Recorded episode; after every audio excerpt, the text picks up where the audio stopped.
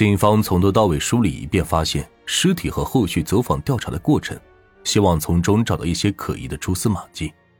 终于，警方找到了一个当时被忽略的重点，那就是朱成英曾经说过的油桶。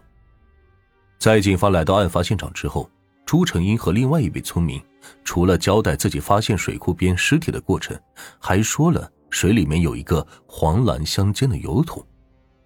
当时朱成英说。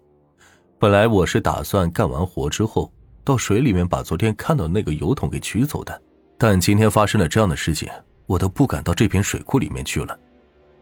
这句话也被记录到了当时的询问笔录里。可是让警方觉得疑惑的是，油桶是在案发前一天被发现的，结果案发当天油桶却神秘的消失了。警方在水库周边区域也并没有发现一个黄蓝相间的大油桶。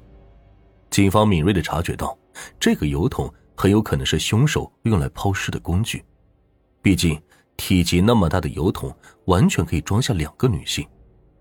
于是，警方将调查重点从受害人的活动轨迹转变为查找这个黄蓝相间的大油桶。要运送这样的大油桶，一定是需要交通工具的。因此，警方重点开始排查车辆，将各个路口的监控都调取出来。因为油桶的体积比较大，小型的轿车根本就放不下。警方开始重点查那些大货车和皮卡车。很快，警方在六月十日晚上十一点十分左右的时间段，发现了一辆行驶经过马桥镇工业园的一个可疑货车，在货车的后面拉了两个黄蓝相间的大油桶。到了晚上十二点四十分左右，这辆货车再一次驶过这个路口。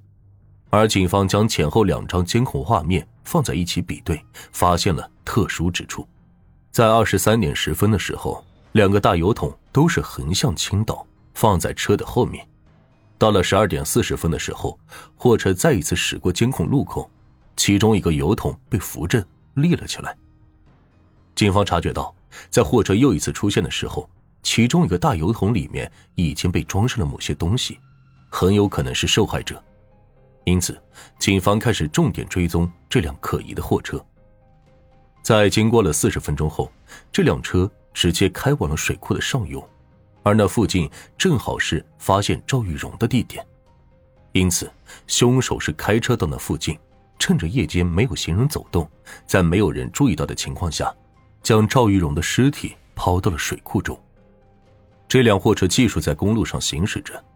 再过了三十分钟后，车回到了毕家村治安卡口向七公岭村方向，这附近就是水电站。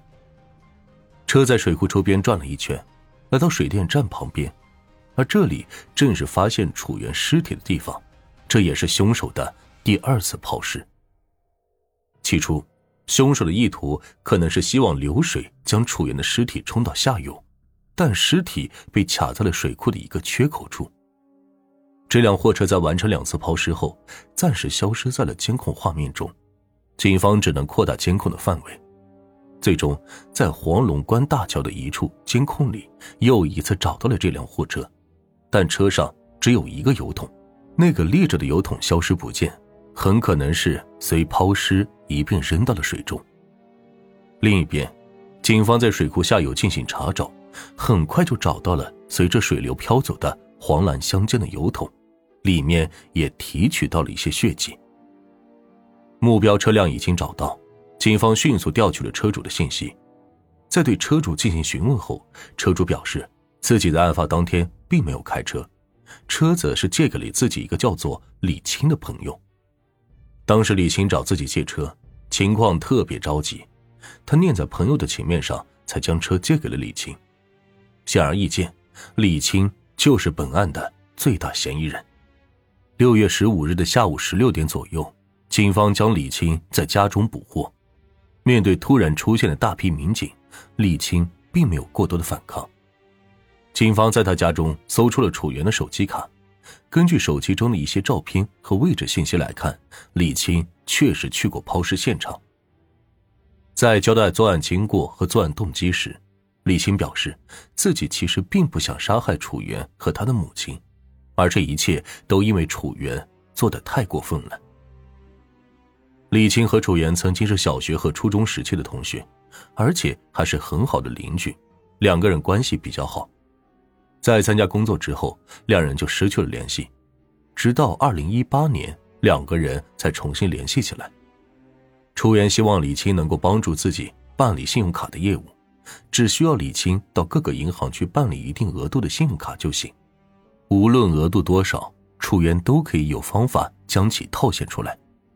李青一开始并不敢，他知道信用卡套现是有风险的，但李青还是架不住楚原不停的劝说。楚原总说信用卡套现非常安全，他还可以享受到提前消费的好处。